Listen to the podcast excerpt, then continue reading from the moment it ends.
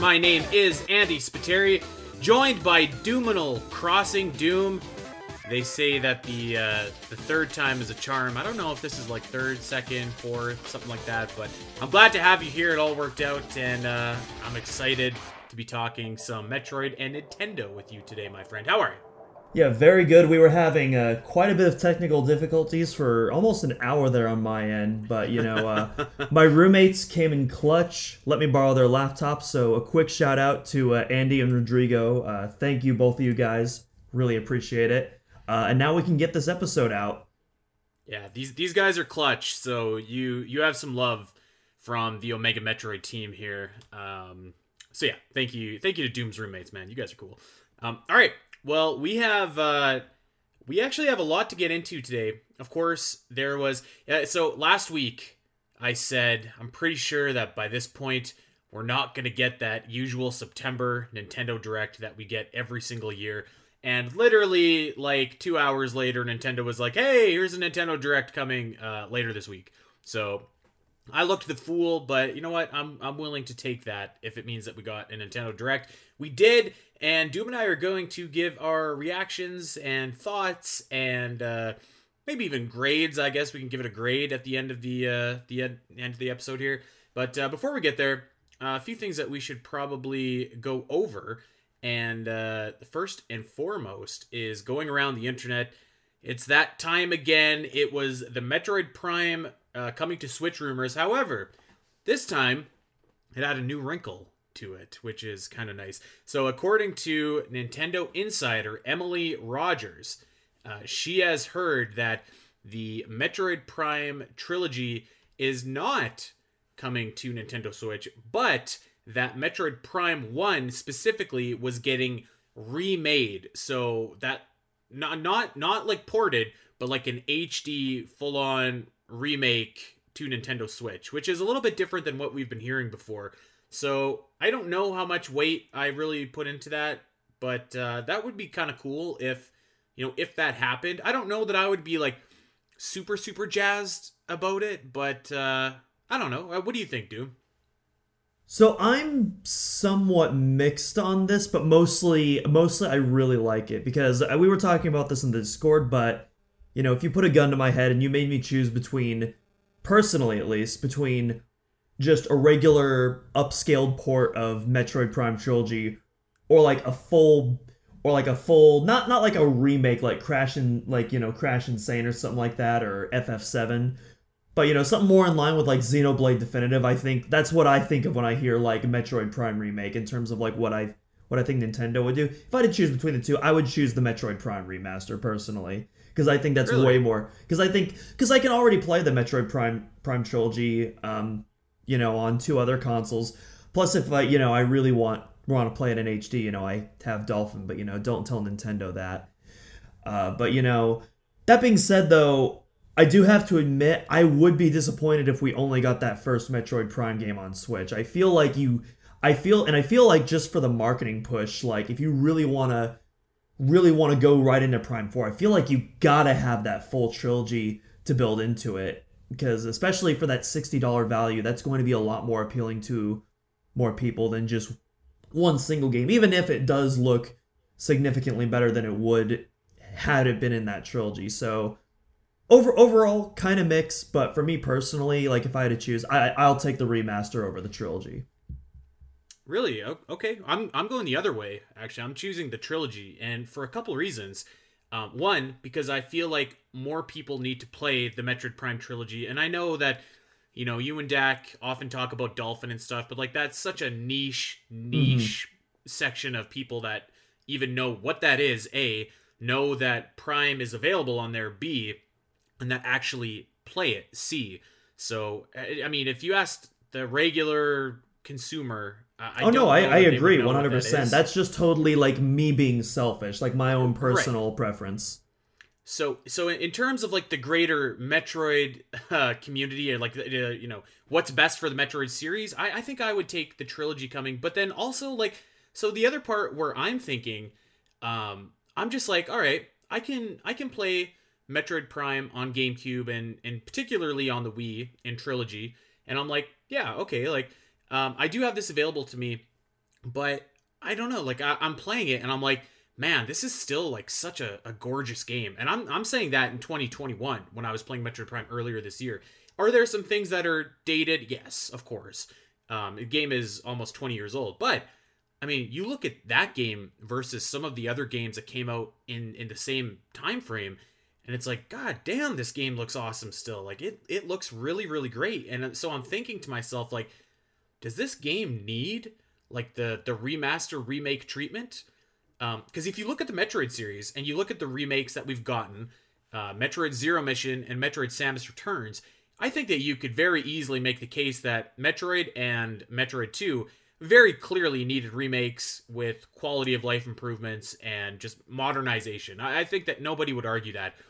And I look at Metroid Prime and I'm like, man, does this need a remake? I don't know about that. Um, and I don't think that Retro Studios would be doing it. So it's not a case of like we're dedicating resources to remake Metroid Prime and we're taking them away from Metroid Prime 4. I, I don't think that Retro would be doing this. But I just think that like I don't know. I, I just don't know that it needs that remake. And for me, I'd rather just have the trilogy come so that I can just play on my Switch with dual analog controllers, Metroid Prime 1, 2, and 3. So that's that's kind of where I'm at. So I actually kind of hope that this isn't true. I mean, what of course, if it is true, I'd be excited and I would go on and buy it day one, of course. But I think if I had to choose, um, I would go the trilogy. Now, maybe what they could do is do something kind of like Master Chief Collection, where they significantly vamp up the first game in the series. Although I mean, I think all the Prime games pretty much look the same, right? So it's it's not like I I disagree with that personally, but I'll I'll let you finish your thought first.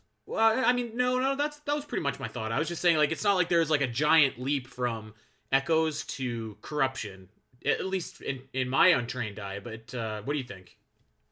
Yeah, so so first off, I I agree. The whole trilogy, like to this day, looks you know so good. Like obviously, it doesn't have quite the same impact today, just because of how you know how far we've advanced in terms of graphical capabilities.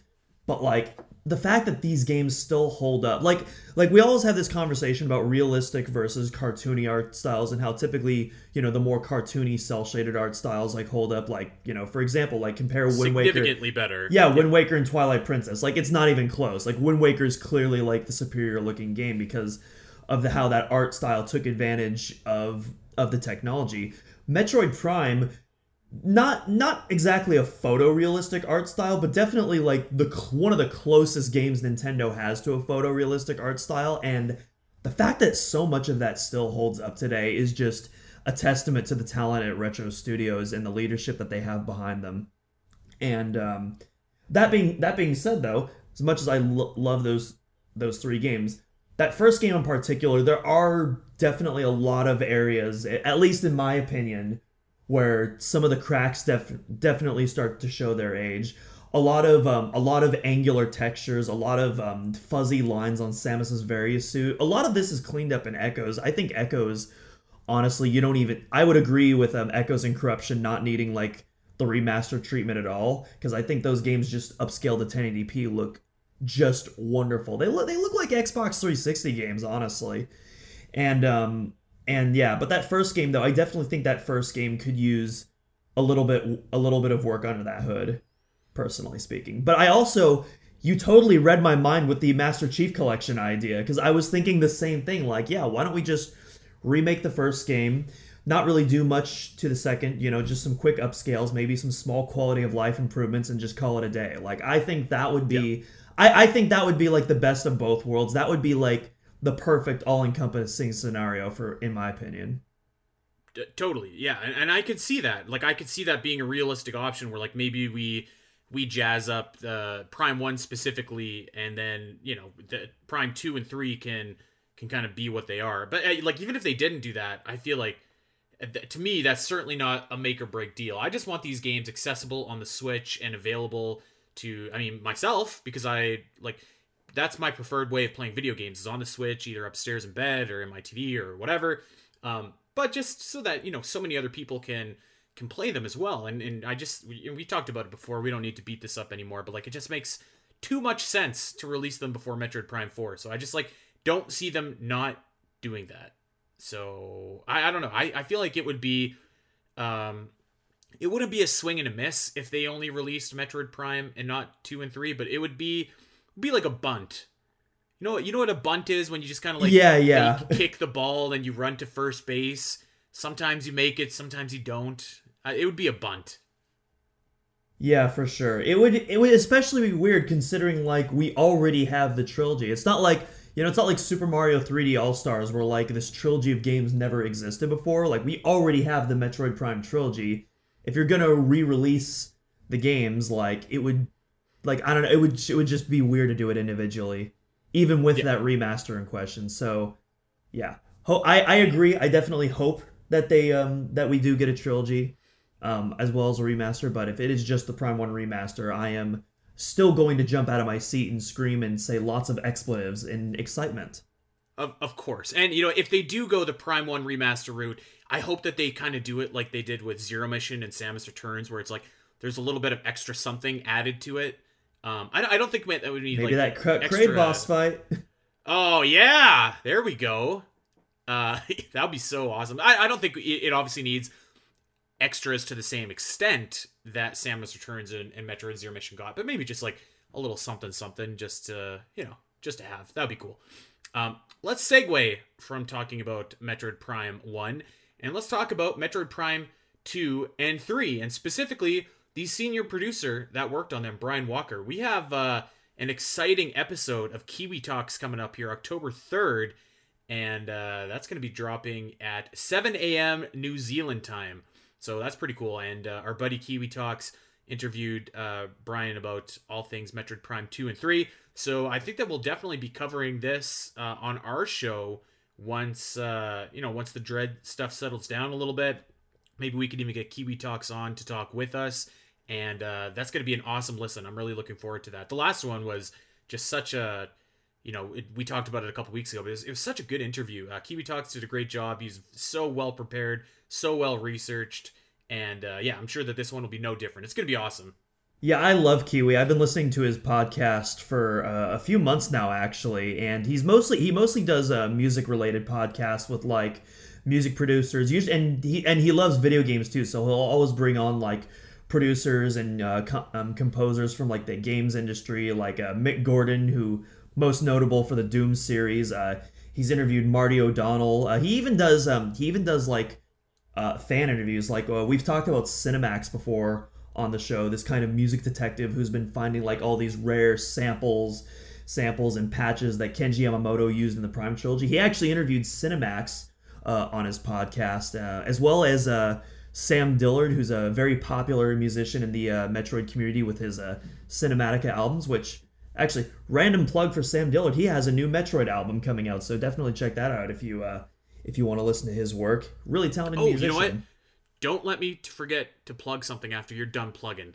Oh, go for it. Yeah, well, all the plugs today. But uh, let's let's get some plugs and then let's yeah we'll. But yeah, we'll absolutely. But yeah, I yeah I've been listening to Kiwi for a, a while, and so I was really surprised to hear that he um had an interview with um yeah with a, a bunch of like ex Retro Studios employees since Obviously, he's mostly music focused, but yeah, Metroid is one of his favorite series, so it makes sense. And yeah, he is just a phenomenal interviewer. He knows, uh, he really knows how to like peel back the layers and ask really detailed questions, and just uh, just get um just get good conversations going with his guests. Um, yeah, really like the guy. Um, and we won't spoil any of the tidbits that he dropped in our Discord about what's going to be in the episode, but it sounds fascinating as heck, to say the least, and I cannot wait to see the full interview. We will plug and say that if you want to see those tidbits, you can join the Omega Metroid Discord and uh, see for yourself. Um, so October first is next Friday. That's actually my birthday, so that's kind of cool. Hey, and happy getting... early birthday! Thank you. Well, I'm getting a awesome birthday present from uh, from GameChops. Do you ever listen to GameChops? No, never heard of them. All right, so they're a record label and they put out uh, they're it's run by DJ Cutman and they put out the Zelda and Chill albums and they have Pokemon and Chill and they have uh, it's just like lo-fi music set to uh, you know set to video game stuff.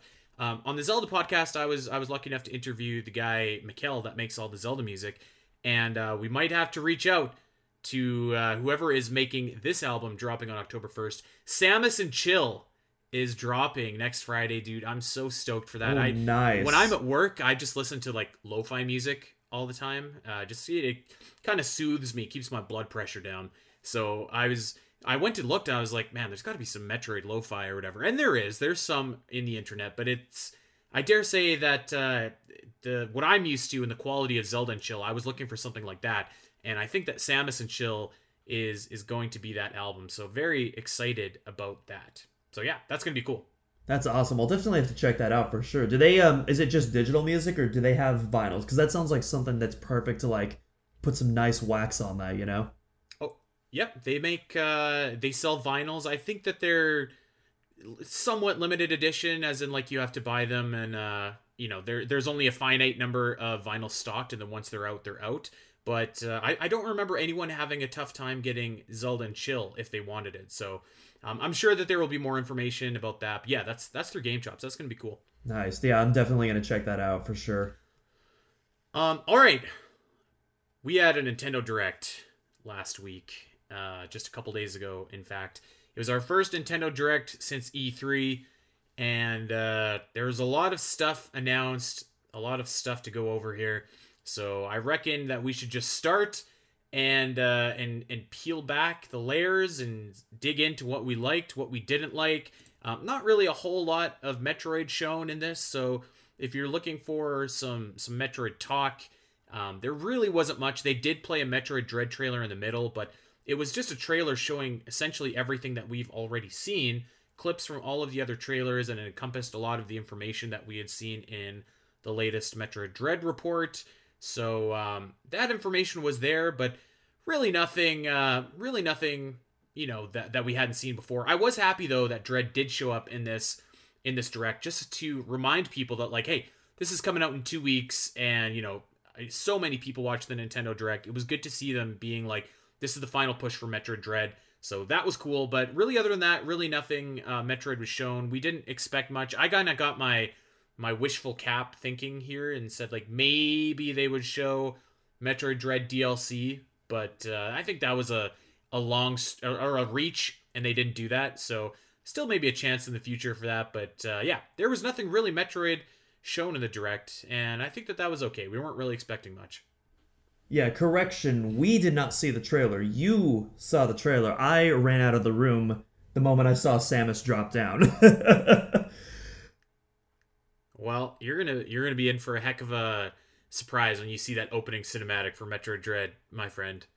Yeah, dude, That's I've gonna be been going. I've been going cold turkey. I um I don't visit my Twitter timeline. I'll still make Twitter posts occasionally, but yeah, I have not been on my Twitter timeline at all. I've uh, I'm only am active in a handful of Discord servers with people that I trust and uh yeah, it's uh I'm really really excited to play this game knowing very little of what's going to happen with the exception of w- that one minor spoiler which I talked about in the background chat. But I'm not going to talk about for all of y'all who are listening who do not know what I know.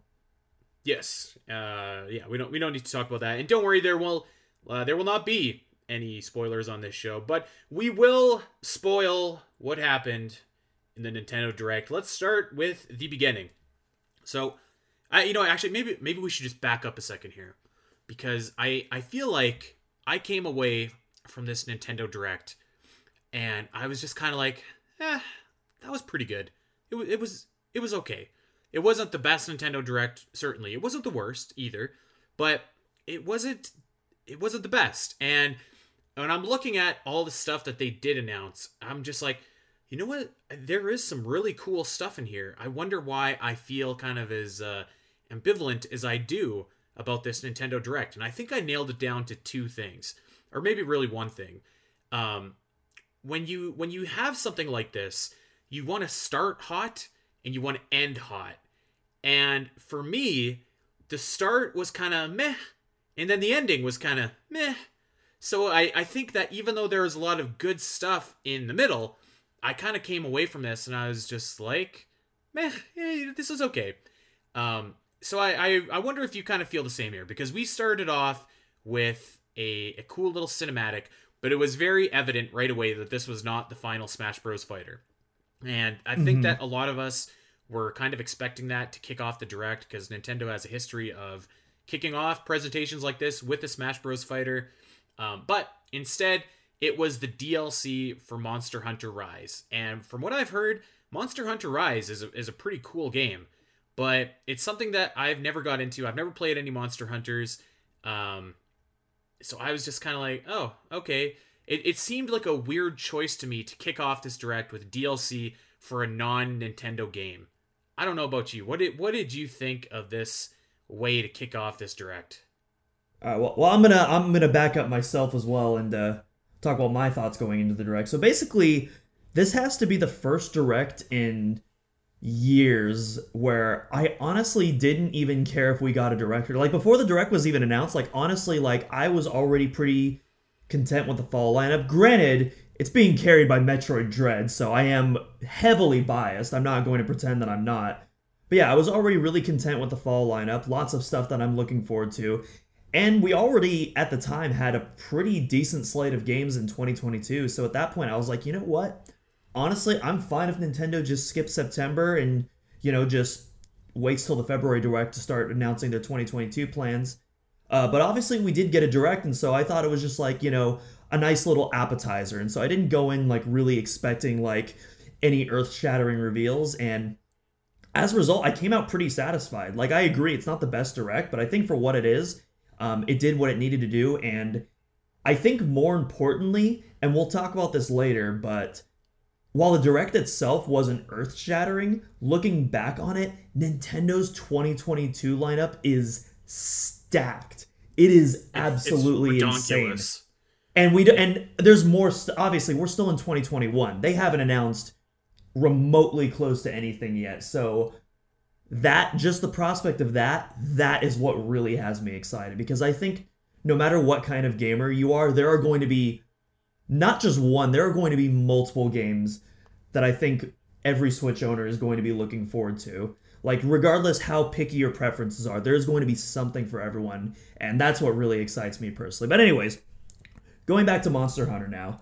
Um, so my friend Van, because uh, all my all my friends and I, we were uh, we were masked up in our um, our little apartment theater room, and um, the second it started, and uh, uh it wasn't Rathalos, but it was a it was clearly a Monster Hunter monitor. Van was freaking out. He loves Monster Hunter as much as we love Metroid. Like, dude is like, like he is a ride or die Monster Hunter fan. He's got the Switch. He's got the Pro controller. Like he. What, what did he, he think of the Monster Hunter movie? Really quick. Um, I don't think he's seen it. I don't think he wants to see that. I don't know. I'll, I'll ask him after the podcast. But okay. um, but yeah, he was freaking out because like at first like it looks like a Smash trailer, but then we realized like wait a minute, it doesn't have the um the not actual gameplay thing at the bottom of the screen, and we realized like oh wait, I think this is actually just a DLC trailer, and that deflated him so quick, and I felt so bad.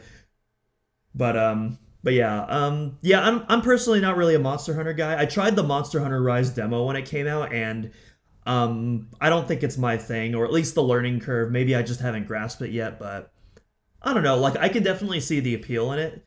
Um, it's especially sure. like if you're doing online co-op work. Like it definitely seems like something. F- it, it definitely reminds me of like the fun you can have like in raiding parties and like MMOs and stuff like that, but with more like real time combat.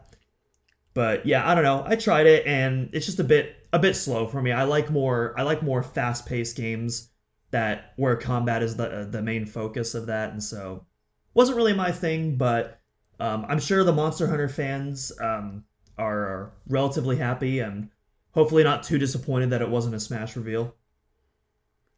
Yeah, and uh, to to kind of echo something that you said, um, September directs, even though they happen every year, I feel like they're in kind of a tough spot. So you can never really, you can never really go in with like super high expectations to these things because by the time that September rolls around, you already know what you're getting for the rest of the year. Like we got Metroid in October, we got Pokemon in November, we got Advance Wars in December, and then we got Pokemon in January. So like really, like there's not going to be a whole lot of new games shown. It's going to be you know peaks at games that you already know exist which I think is inherently less exciting a lot of times. So these these directs are always at kind of a disadvantage. So I, I do want to echo and say that like I think that your expectations going into this director should be lower, you know, generally speaking. And and I don't think that this was like a bad direct by any means. That yeah, just kind of a uh, I don't know, uh, underwhelming at least for at least for me, and I guess for you as well. Way to start the uh, the direct, but I mean, like you said, Monster Hunter has its fans. It's a huge series, particularly I think in Japan. I think it's really big. So I mean, it's, it's doing pretty good in the West as um as of world, and Rise has been doing absolute gangbusters. I think it's, I I think like um it's not outsold World since that was multiplat, but like I think it's I think it's the highest selling like console exclusive Monster Hunter if I'm not mistaken. Someone uh, someone in the comments on Twitter or Discord correct me if I'm wrong. Well, there you go. And good for Monster Hunter. I'm going to plug by the way before we move on. I did see the Monster Hunter movie. We covered it for my other podcast, Virtual Theater, uh, a podcast about video game movies and the stories that shape them. We we covered that, and uh, we are definitely going to cover some of the news that we're going to talk about later here. Um, from Monster Hunter, we went on and we got this Mario Party update. You know, back in E3, back when E3 was happening, and they showed off this new Mario Party game, I was like, oh, it's DLC for the Mario Party that is already out and came out in like 2018 or 19 or whatever. And then someone was like, no, this is a new game. And I was like, oh, okay. And I'm looking at this, and I still can't tell if it's DLC for that old game or a new game. And I think that that's probably not a good thing. Uh, I wholeheartedly disagree. Although to be fair, I I like to play a lot of Mario Party, especially the classic games, and this is definitely like Super Mario Party. It's one of those games where it's like it took it took two steps forward and one step backward. Not not the typical not the typical one step forward and two steps backwards. Like I think Super Mario Party was mostly an improvement on the series since Mario Party 9, which is where the uh, the modern downfall really started to happen in a lot of people's eyes. But yeah, Super Mario Party still had a lot of problems. There wasn't much content. There was too much. There were too many side modes that had just as much of a focus as the main board mode, and as such, that main board mode just felt really undercooked. Super Mario Party, it's still not perfect, but it's significantly closer to that classic Mario Party experience that myself and other fans have been looking forward to. My only real criticism with it is that I wish there were more boards at launch, and right now, we don't know if there's going to be any free DLC or anything like that, or even any paid DLC. Which normally, normally I would say like no duh, it's going to happen. But you know, Super Mario Party didn't get anything un- until the random online update that dropped earlier this year. So I'm not sure. Which is like, uh, which is like three years later. It was so crazy. Yeah, exactly. So yeah, so I don't know if um, Superstars is going to get that um, is going to get like the Splatoon 2, the ARMS treatment, the uh, Golf, etc. treatment. So I hope it does though, because yeah, five boards, not a lot. But that being said, the raw gameplay, like this is just classic Mario Party through and through. You know, you have your you have your ten dice blocks. You have um, you have tons of mini games. Um, you uh, you don't have uh, it, it's you you buy you buy the stars. You have the end of the game stars. Um, you don't have any weird character gimmicks or anything like that. It's just straight and to the point Mario Party.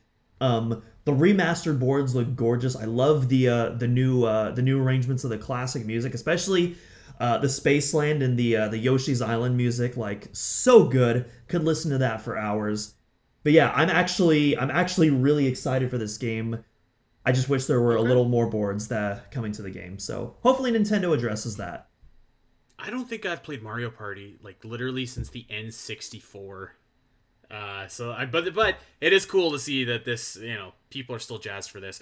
I'm sure that there are people really pumped for this next game, but I don't know who they are. So we got the voice of cards, the Isle Dragon roars, and this is from uh, the developers that created the NieR Automata or whatever it is franchise.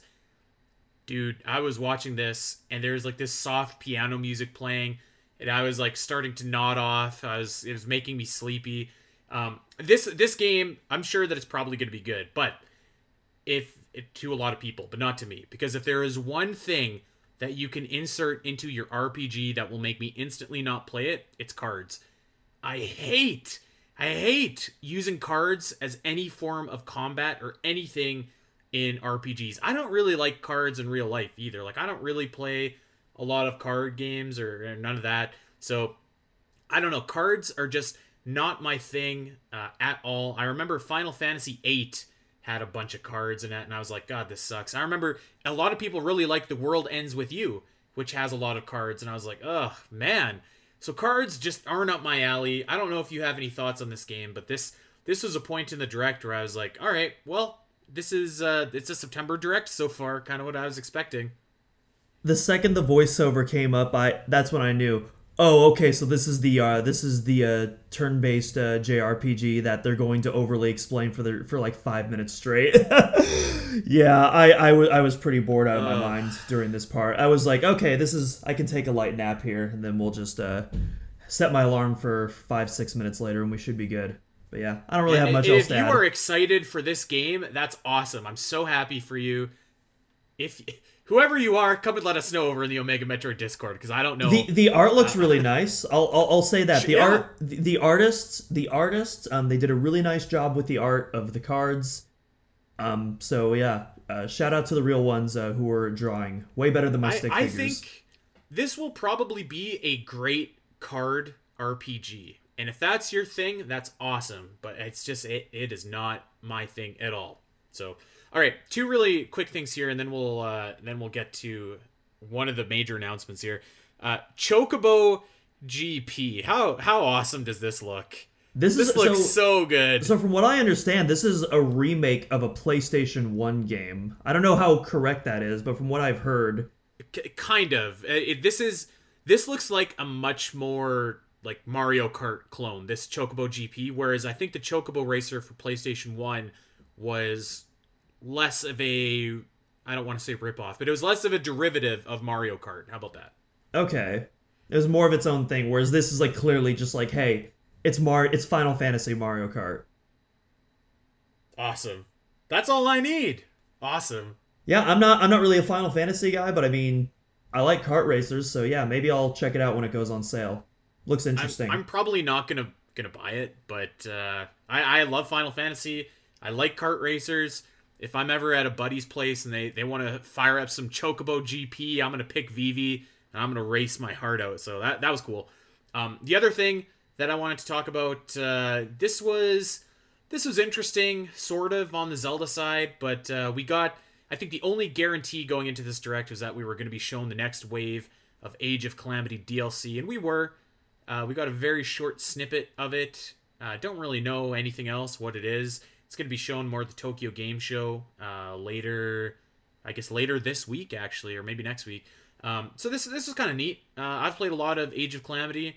Um, pretty cool. I'm excited for the last of the DLC to come out. So uh, not not really much to talk about other than the fact that it was shown. So th- this is cool.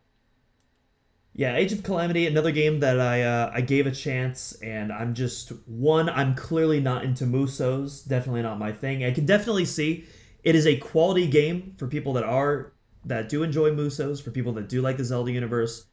Personally, didn't quite appeal to me, and also the just the performance in Age of Calamity. Like I I just can't with that game. It's like the the between 15 and 20 frames. Like I got I got to do at least at least 30 if not if not 60 you know but i can i can do 30 on the switch like i can make that but i mean the dlc it looks fine it looks it's more age of calamity so if you're if you like age of calamity you're probably going to like the dlc i would assume All right, let's move on.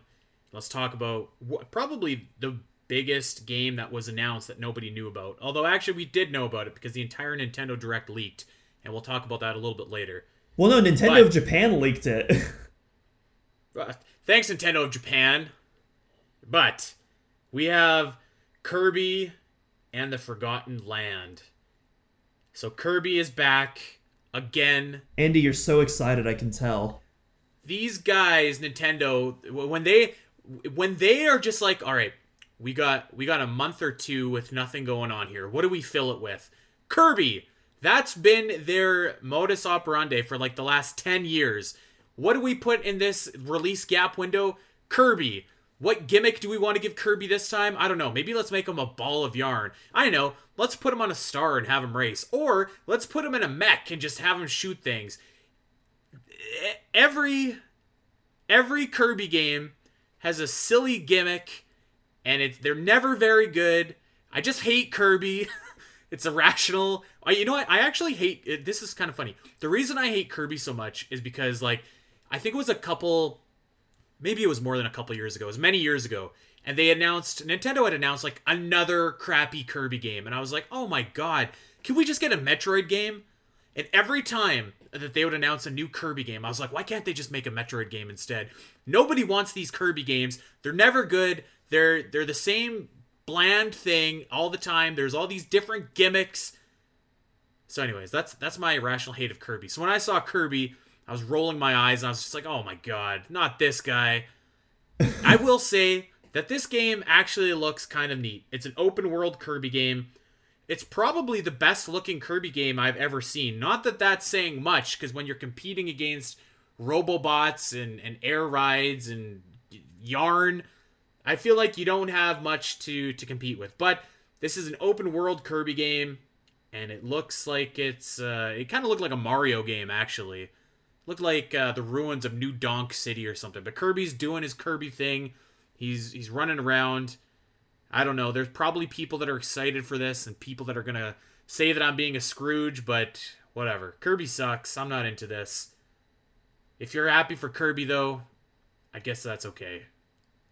Yeah, so I'm not I'm not gonna go as harsh as you are on Kirby, uh, but um that being said though I'm also not really into Kirby. I, I, to be fair, I've only played one of the games, being uh, Kirby Superstar on the SNES, and I, I thought it was I thought it was fine, not a bad game, but it didn't really leave much of an impression on me. And I need I need to play more games to really like judge the series as a whole. But at least as of right now, it just hasn't really dug its claws into me. Um, that being said, um, this uh, new Kirby game looks uh, it looks pretty good. Dot dot dot for a, for Kirby, a game. Kirby game. Yeah, exactly. You know exactly where I'm going with this. yeah. Yeah and and like again that's not a bad thing because again like my bar of anticipation for kirby is pretty low but i mean yeah this is the first this is the first 3d kirby or first mainline 3d kirby that we've ever gotten the closest before that was i believe kirby um, 64 the crystal shards but even then that was still a that was still like a 2d platformer it's just that the environments the environments warped around 3d planes but you still controlled kirby on the x and y axis exclusively but this is the first time that you have full omnidirectional control of uh, the little guy, and I um, it's it's a lot more ambitious than I'm used to for Kirby projects. I mean, Kirby Star Allies, it was, I mean, it was the same Kirby oh game. God. It was the same Kirby game you've seen a million times before, but with um, but with uh, co additional co-op characters.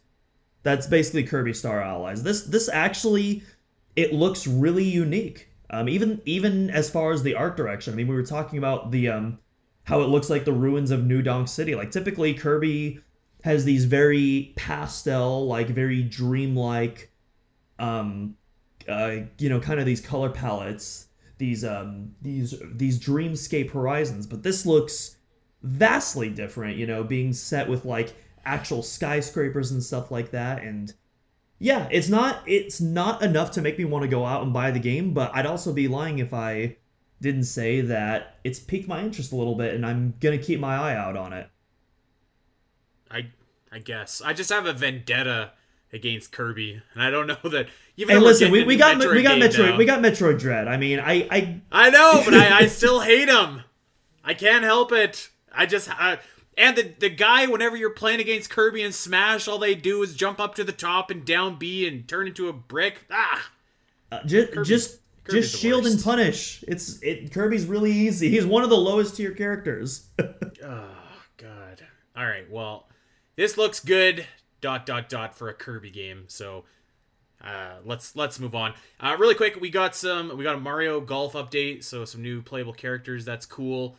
Um, Deltarune was coming out. That's cool. We got an Animal Crossing Direct coming up in October, and then a bunch of new content. coming Brewster's back, baby. Yeah, that's that's pretty cool. Uh, I didn't know that they took the roost away. Actually. Yeah, it's, there's a lot of missing content in New Horizons. It's it's kind of lame actually. So I'm really really happy that Brewster's coming back. I might actually hop back into Animal Crossing again since February, March, I think. Yeah, it's been a while since I've touched it. Uh, I have to admit, Animal Crossing is not it's not really my thing. Um, I I feel like when I play a video game, like I need an objective to accomplish. And in Animal Crossing, like you can make your own objectives. Like I want to catch all the bugs, or I want to complete my museum, or whatever. I something about that though just doesn't really work for me. Like I, I'm not really like a big fan of Stardew or Harvest Moon or anything either. Those kind of games where you just kind of like simulate life, everyday life. So You need like a, the- you need like a final goal, like an end game to work towards. I, I think so. Yeah, I think so. Yeah, that makes Um, sense. I'm, I'm the only person I know that does not own Animal Crossing New Horizons on Nintendo Switch. I bet you Dak doesn't either, actually. But me and him. I, I don't know. He pro- he probably I don't know. He probably simulates Nintendogs in uh, Animal Crossing. I don't know. We'll see. Dak, I'm sure he's, Dak, he's just us- somewhere in the world complaining us- about how Animal Crossing is better with mouse and keyboard. Dak, tell us if you have the uh, the Nintendogs drip rocking in your uh, Animal Crossing town. If you own New Horizons. Uh, all right, let's let's keep going. There's also going to be on October the fifth a the final Super Smash Bros. Mr. Sakurai presents. So the final character is going to be revealed then. Very cool. Uh, a lot of anticipation. A lot of a lot of hype. You know that this is this is it. I I don't know that there's going to be a Fighter Pass three. I think if you would have asked me a while ago, I would have said yes, but. I don't I don't think so. And if there is going to be a Fighter Pass 3, I think it's going to be a long ways away or you know, I I don't know. But yeah, this is very cool. Lots of speculation as to who it could be. Uh Ryu Hayabusa, Master Chief, maybe someone that we just completely don't expect. Maybe Master Hand, that would kind of be cool, but uh yeah. That's coming up on the 5th, so that's going to be exciting. I don't know who it's gonna be, but I know a lot of people are gonna be mad. Yep, that's pretty much the only thing that you can guarantee in the world of Super Smash Bros. is that there are going to be people whining and complaining that it's not their character that they wanted. But that's okay. That's kind Actually, of actually, you know what? I'll uh, I'll, I'll make a prediction here. Why not? It's probably going to be wrong. Probably going to be wrong because all my predictions are wrong. But uh, I I think uh, the final DLC character is going to be a Chozo. It's three days before Metroid Dread. Um, I don't necessarily think the final character is going to be like a super mega hype, you know, blow your brains out character. Eh, I mean, it might be. I hope it is. But like, that's bold. but I could also totally see Nintendo ended off with you know a mild first party character, kind of like kind of like Byleth with uh, Fighters Pass One, but not that, Oh, not no that way. unhype. They they won't do that again. That that was just dreadful. It, it really was a dreadful announcement. And I love Fire Emblem Three Houses. I think that's one of the best games Nintendo's made in the last like five years. But they, there's no way they can do that again. Ugh. Or imagine if they end with a Pokemon. I mean, God. if, oh if they that's uh, Pokemon's like the one series where I would actually be salty if like that was what was announced. Like it can it could be anything. It could be the most obscure random scrimbo bimbo JRPG character out there and I would not be I would be like okay whatever but Pokemon I would actually get salty if it was another Pokemon character. But yeah, I'm going to I'm going to go with it right now, put it on the record. I think that we're going to get um, a Chozo from Metroid Dread as our final character three days before Metroid Dread comes out. Okay, I'm gonna officially predict Ryu Hayabusa. I've been saying it forever, but I feel like it just makes so much sense. And uh, yeah, I, I think that it will happen. There were rumors of it, so I think it's gonna be him. I think that would I think that would be a nice character to end it off on. Not again, not super hype, but still like in that kind of Yeah, that kind I, of I like don't think it would be super hype, but nobody would be like super furious either. yeah everyone everyone would at least agree that like okay that's fine and then a few and then i feel like other people would be like oh nice we got all the nes we got all the nes uh, icons together hell yeah let's go Yeah, I agree. So that's coming up on the fifth. Um, let's talk about triangle strategy. Dude, this game looks awesome. I I really liked Octopath Traveler. This is made by the same group as uh, as made that game, except this time it's uh, like a tactics RPG, so kind of like Fire Emblem. Um, I think this looks great. Like the the the visual style looks awesome. I'm sure that the the gameplay is going to be awesome. So I'm really looking forward to this. I'm for sure going to pick this up when it uh, comes out in March. Did you ever get a chance to play Octopath Traveler? Uh, so I am not into turn-based RPGs, like with very with very few exceptions. I'm trying to open expand my horizons because I mean, like obviously I love Mario plus Rabbids, and that's very much a turn-based game, and so I think I'm gonna start playing Fire Emblem really soon, and then dip my toes into that area, and then and then maybe maybe I'll Well, eventually well, get to. What? When you say turn-based RPG, do you mean like a like a tactics RPG? Because that's what I would define Mario Rabbids and and Fire Emblem as. Whereas like a, a turn-based uh, that would be a turn-based RPG would be like um I don't know, just like a regular RPG in my in my lexicon.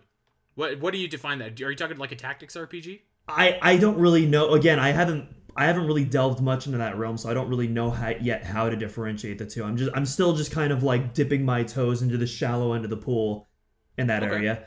Like um like I, I tried uh, also tried the demo of Dragon Quest 11S recently and Oof. and um I, I thought the game is absolutely gorgeous. I love the art direction in that game, but I it, I think that was a bit too much for me for my first. So I might I might come back to that later after I get more experience because I definitely there's definitely a lot of meat meat there, and I want to.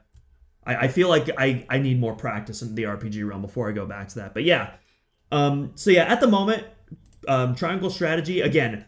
Love the uh, the 3D 2D art style that Square has been going with these kind of games. It, the game is so beautiful to look at. Um, but yeah, obviously, just right now because I'm just so inexperienced in that realm, it hasn't quite appealed to me. But uh, much like Octopath Traveler, um, once I do start trying more out, and if I do think that this is a genre that suits me, um, it's probably one that I'll check out. Just because, again, that art style alone just sells it. It it looks awesome in motion. I've, I've got some recommendations for you. We'll talk after the show, and I'll I'll, I'll get you some games to get going here. it it's Um, it's Metroid funny. fans. Well, uh, well, I, I wanted to, I want to go I wanted to go real quick first. So um so uh, Jeff Grubb um made uh, a tweet that basically said um uh the and we'll talk about this later, but the uh, the Mario casting news was so bonkers that nobody noticed that they renamed Project Triangle Strategy to just Triangle Strategy, and I was like, true. You know what? Not true, actually, because when I was cover I was covering the direct for Zelda Dungeon, and I was just like, Triangle Strategy wasn't. Didn't this have another? This have another word? When this a three word game and it sounded redonkulous, and Yeah, well, I looked back go. and and I was like, man, they dropped the the project. I I was hoping that they would keep like the ridiculous name because Octopath Traveler was a ridiculous name. Mhm. But it was like ridiculous charming, you know? So yeah, I was hoping that they'd keep that. All right, let's uh Metroid fans. This one is for you. Castlevania Advanced Collection is coming to Nintendo Switch. I shouldn't say coming. It is there already. It released the day of the direct. Uh, Castlevania Harmony of Dissonance, Circle of the Moon, Aria of Sorrow, and Dracula X. I played every one of these games. Metroid fans, I will guarantee you that you will at like at least Aria of Sorrow and Harmony of Dissonance. Uh, Circle of the Moon has some cards in it, so we've already established how I feel about that. But Aria of Sorrow in particular is one of the best Castlevania games. One of the you could argue maybe the best Castlevania game. An amazing Metroidvania game. So if you are if you are thinking about uh, getting this collection, I highly recommend it. Yeah, and um, and Dracula X is uh, also included, which is more of like the uh, classic style of Castlevania as well, and that's the actually the only game in this collection that I've played so far. One of my first Castlevania games, actually.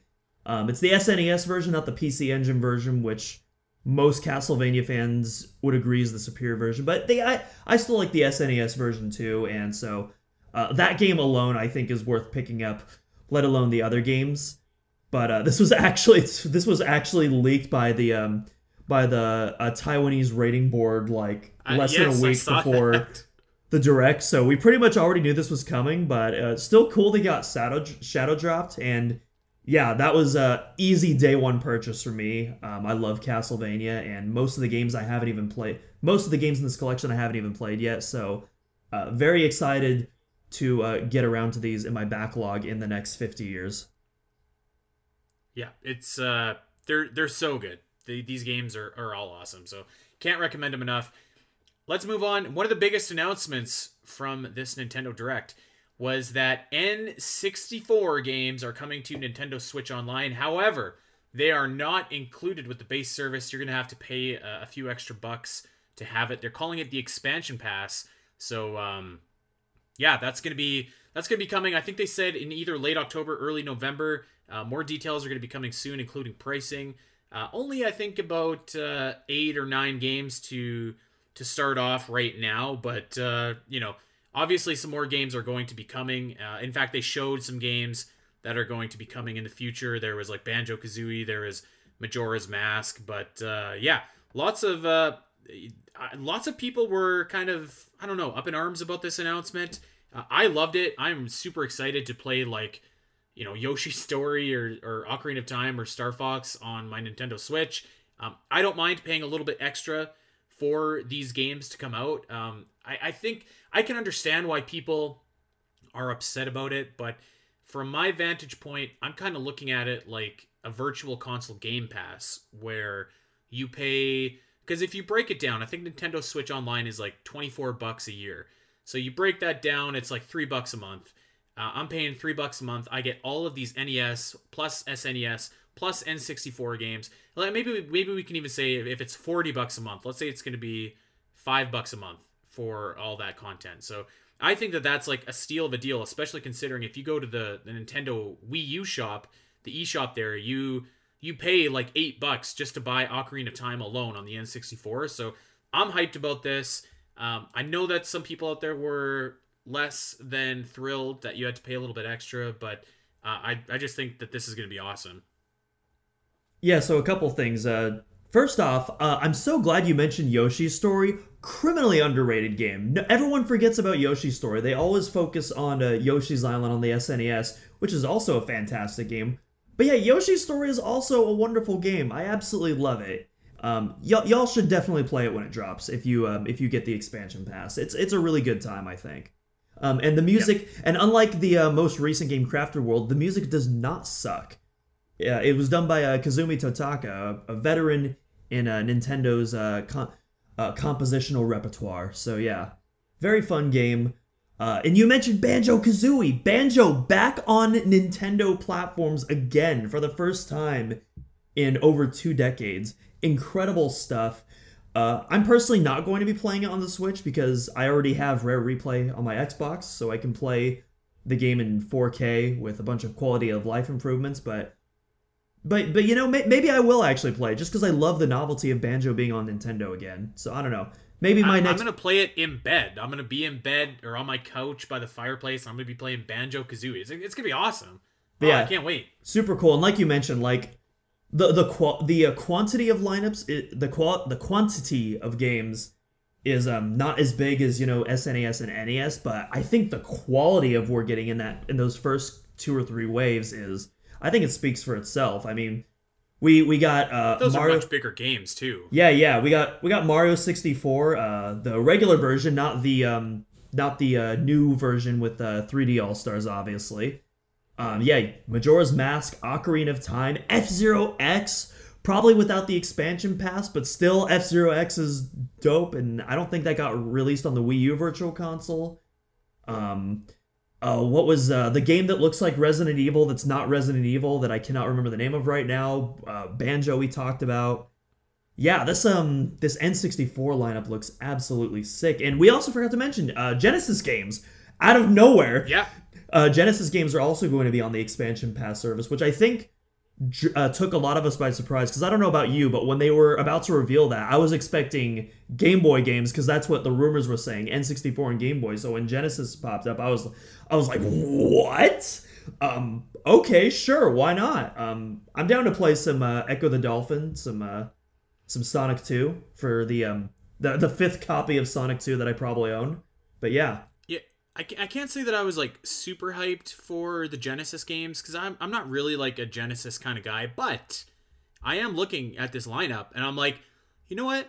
Okay, we got Phantasy Star in there. I might try that. All right, we got Contra in there. I might try that. Um, you know, uh, Doctor Robotnik's Mean Bean Machine. Actually, I will say is like a super underrated game. It's a super fun game. So there was some stuff to look forward to. I think on the Genesis side as well. But yeah, you know, I I did see a lot of people just kind of griping about the extra price and stuff like that. And I, I don't know, like I'm looking at, and, and I don't think it's a fair comparison, but like um, Xbox Game Pass Ultimate is like 16 bucks a month. This is like 40 bucks a year, right? Mm-hmm. Obviously, very different games. Or you got AAA games on Game Pass, but even if you're if you're gonna look at Xbox Gold for a year, let's say, and, and you can get uh, a couple free games every month with that, also significantly more expensive. So I I feel like I was just like, all right, well, like now I can play some of the best games of all time in in my bed right before I go to sleep. So I'm I'm pretty pretty happy about that. So I thought yeah, it was really, I thought it was uh, pretty unanimously agreed upon that if we ever got N64 games that there would be a price hike to NSO. I, I thought I thought that was just kind of like a mainstream consensus, but I guess not. But I, don't- I don't know. Like you, I'm really hyped. Uh, all the people that I was with, they were hyped too. So I, I think I honestly think it's just a vocal minority of people that are that are angry. Although to be fair, we don't know what the price hike is going to be yet. I think it all depends on how much they increase the price by. Because if it's like if it's like a fifteen dollar price hike, I have to admit that's a bit steep. But if it's like five or ten dollars, I think that's I think that would be just fine. I, I think it's going to be ten bucks. Yeah, I, I think that that's probably realistic. Yeah, ten ten dollars, an, an extra ten dollars, thirty dollars a year for all that. I I think that's totally fine. I just wish Nintendo would improve their netcode for their online games and add um lo- local voice chat support to the console. But with that, we know that's never gonna happen. Uh, let's move on and let's talk about uh, Splatoon 3 for a second here. They showed off a lot of this game. Uh, Splatoon 3 looks awesome. And I and I think that we thought that Splatoon 3 would be awesome and would look awesome when we when we saw it. Like obviously this is a they're building on what's already been done, so it's I wouldn't say it's going to be a quantum leap in terms of um, you know the differences between Splatoon one, two, and then Splatoon three. But yeah, this this looks awesome. It looks super trippy. Uh, the game is called Return of the Mammalians, which just made me smile because it's such a Splatoon kind of thing. Um, yeah, it, it, it looks awesome. I'm, I'm gonna this could be a day one purchase for sure. Yeah, for sure. Yeah, I love the Splatoon games. I haven't really been super hyped for Splatoon 3. I think we I feel like we talked about this before. Like I like I was excited for it, but like I almost feel like like I know it's been like almost yeah, it's been over 4 years since Splatoon 2, but it, it feels like that game just came out like a year or two ago, and so I still have that Splatoon 2 taste in my mouth, if you will and it almost feels like it's too early for Splatoon 3, despite the fact that there actually has been a reasonably lengthy gap. And so, I don't know, like, I'm definitely excited for it, but I'm not, like, over the moon hyped for it. But I'm sure it's going to be fun. Uh, Splatoon multiplayer is always fun, and the campaigns, there's always all these wacky and creative ideas and really funny dialogue and surprisingly dark lore for what looks like a friendly Nintendo game on the surface. And I'm sure I'm sure the Mammalians campaign is to go way hard into that knowing um, what they've what they've done with mammals in the past entries. So yeah um, very excited to see how that evolves. And uh, yeah can't complain about more Splatoon really It's going to be awesome. Um, all right. So I plugged my podcast earlier that covers video game movies and stories that shape them. That is Virtual Theater. Oh, here you we can go. find that wherever you want on pod on podcast services.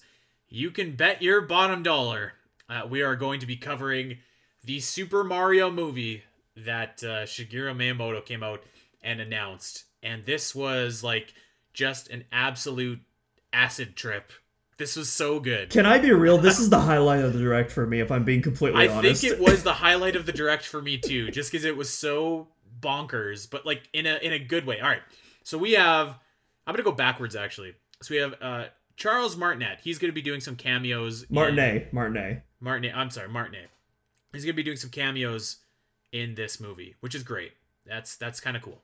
You have Seth Rogen as Donkey Kong, which is awesome. You have Keegan Michael Key as Toad, Jack Black as Bowser, Charlie Day as Luigi, Anya Taylor Joy as Peach, and Chris Pratt as Super Mario. Star Lord is playing Super Mario.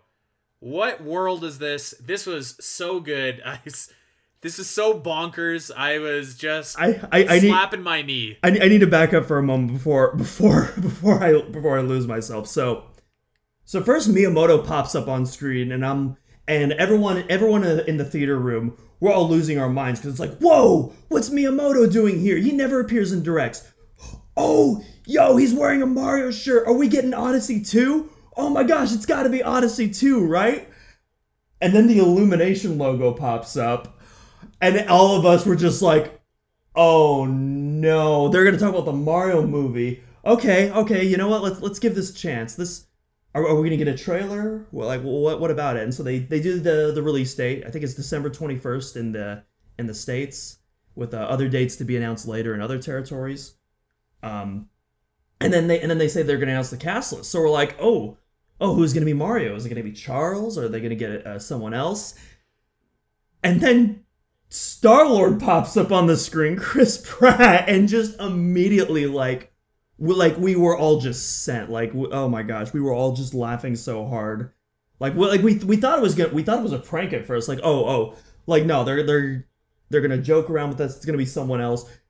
But no, it just kept going on, and it just got more wild and wild. And then It was awesome. I oh So dude, good. I loved it. I I have not laughed that hard in so long. Like I don't know if you saw the video that I posted on Discord, but like when they announced when they announced Seth Rogen, I can't even say that out loud without laughing.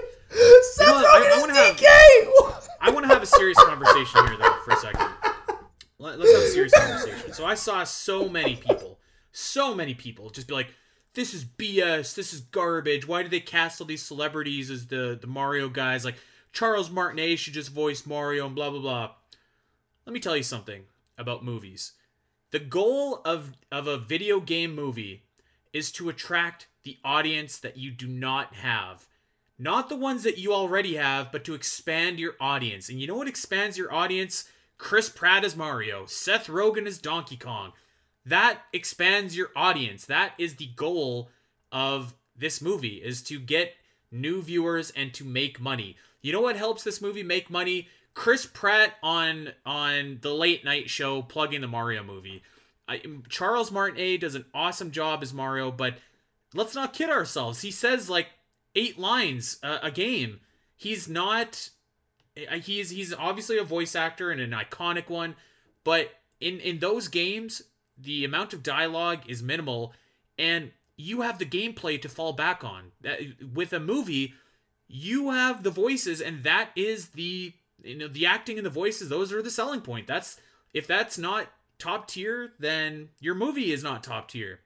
Whereas you can get away in video games without having top tier voice talent if your game is still awesome. So I saw tons of people dunking on Chris Pratt as Mario, and it's just like, man, calm down. This is probably going to be fine. It's probably going to be funny. They're obviously going for something different than what we're used to playing in a Mario game, and that's okay. So everybody settle down and just enjoy Chris Pratt and Donkey Kong and uh, Seth Rogen and Jack Black as Bowser. I mean, come on, this is gonna be good. Yeah, I'm I'm seeing this day one. This is this is a day one theatrical experience for me. Assuming assuming that COVID doesn't get worse. You know, if COVID does get worse, then maybe I won't be in the theaters. But assuming that things are at they are right now, or hopefully decrease by that time, yeah, this is easily a day one theatrical experience for me. Um, this movie is looks so weird. I want to see a trailer.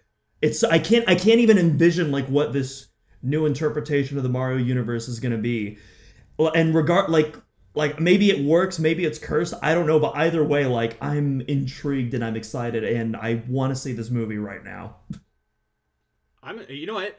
I like I unironically, I love the Super Mario Bros. live action movie from 1993. I, it's legit like one of my favorite movies. It's so good.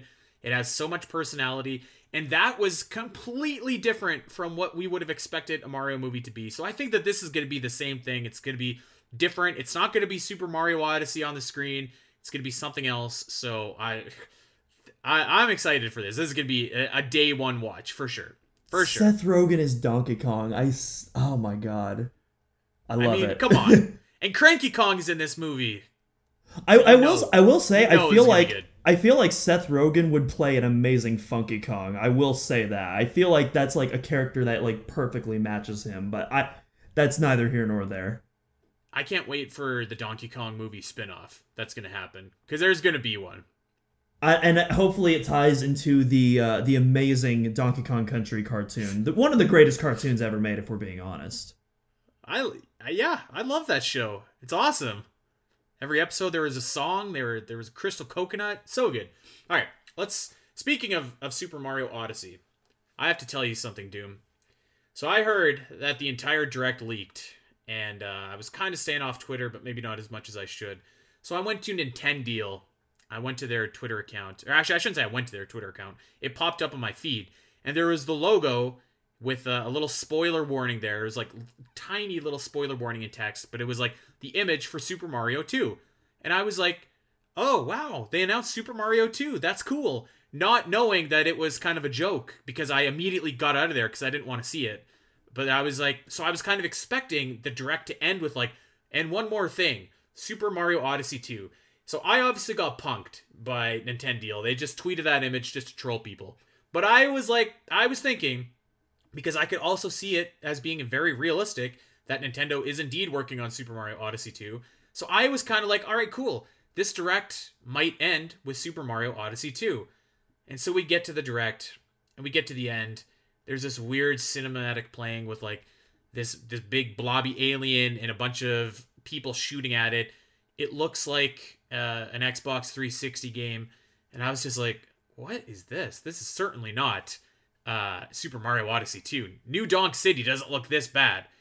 And then Bayonetta popped up, and uh, she did her thing. She was dancing, she was twirling, she was shooting, and I am really, really happy for the people that are excited about Bayonetta 3. This game has been kind of like in that same fabled category as Metroid Prime 4. So I am so happy for those people that are looking forward to this. It's just not me. I was I'm not I played Bayonetta 1. I thought it was okay. I haven't played Bayonetta 2 yet. I've heard it's really great, so maybe I will. Uh, and you know what? Maybe I will eventually play Bayonetta 3. But I was just like kind of to go all the way back to the beginning of this episode when I was like the beginning of the direct was kind of meh and then the end of the direct was kind of meh. I I kind of came away and I was like, "Oh, okay, it's Bayonetta 3. That's cool. Mario 2 would have been cooler. Something else would have been cooler." But I know that there are tons of people that are hyped for Bayonetta 3, including a lot of our buddies, by the way, but th- not me. So I I was kind of just like, "Eh, going out of this direct." So I would actually highly recommend you play Bayonetta 2 because I actually agree with you that the first Bayonetta game it's it's okay. Like it's fun for what it is, but it gets repetitive super quickly for me at least. Like I can play the first game for maybe 15 minutes and then it's just like okay, done for the day. I'll pick it up in like 2 or 3 more days. I've had my fill of Bayonetta 1. Bayonetta 2 I feel like is a lot more diverse. Um, I'm usually not into like you know heavy combo fighters but i think bayonetta 2 just does yeah exactly. it does it does so much more with its combat. It's much more varied. Um, the dialogue and writing is also much better i i think. Like the there are like there are multiple moments in bayonetta 2 that had me like laughing out loud multiple times. I love the character writing in that game so much. Uh, not necessarily the story. I could not tell you what the bayonetta any of the bayonetta stories are if my life depended on it. But like the actual like character interactions themselves i think that's like what works for me and you know in that kind of lore sense. But yeah um going off that i've i'm i was super hyped. I i knew it was bayonetta 3 the second that uh those jets showed up because i um i saw platinum the platinum logo in the um in the side of the building. And right then i was like oh expletive. It's it's bayonetta 3 it has to be. And then um and then they did and then they did a fake out uh with the um the astral chain 2 logo but it didn't fool me because the astral chain is cel shaded, but this is the Bayonetta art style.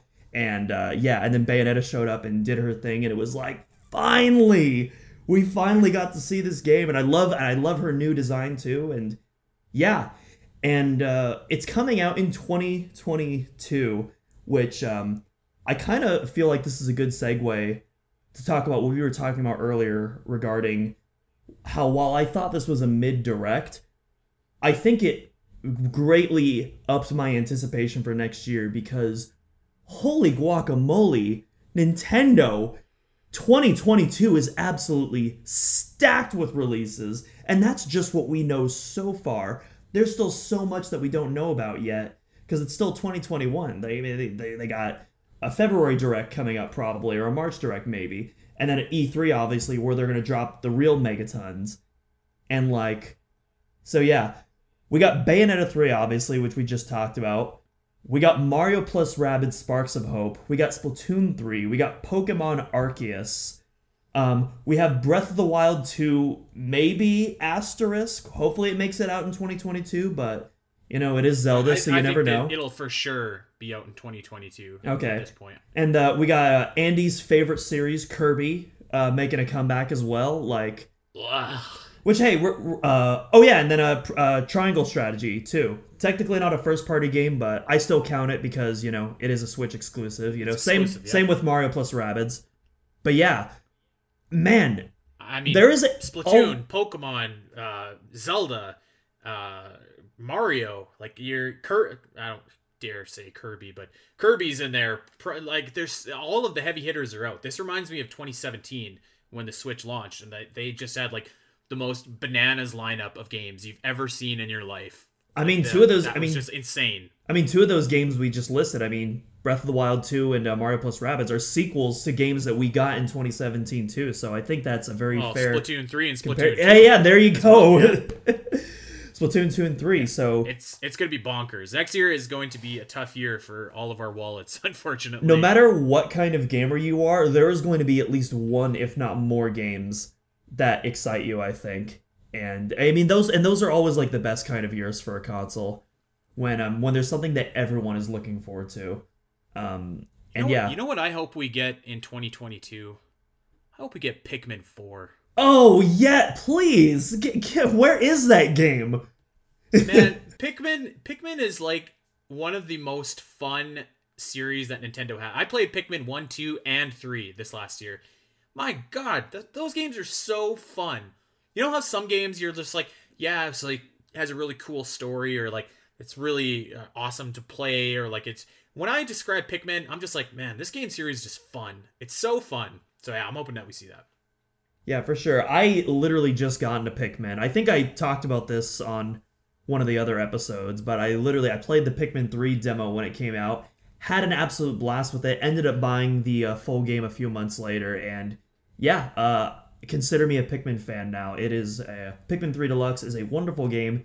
You should absolutely play it if you haven't already or at least check out the demo. I mean, it is free and it's still up on the eShop. So, yeah, highly recommend that and yeah, Pikmin 4, that would be a super hype announcement if they uh, if they manage to pull that out for 2022.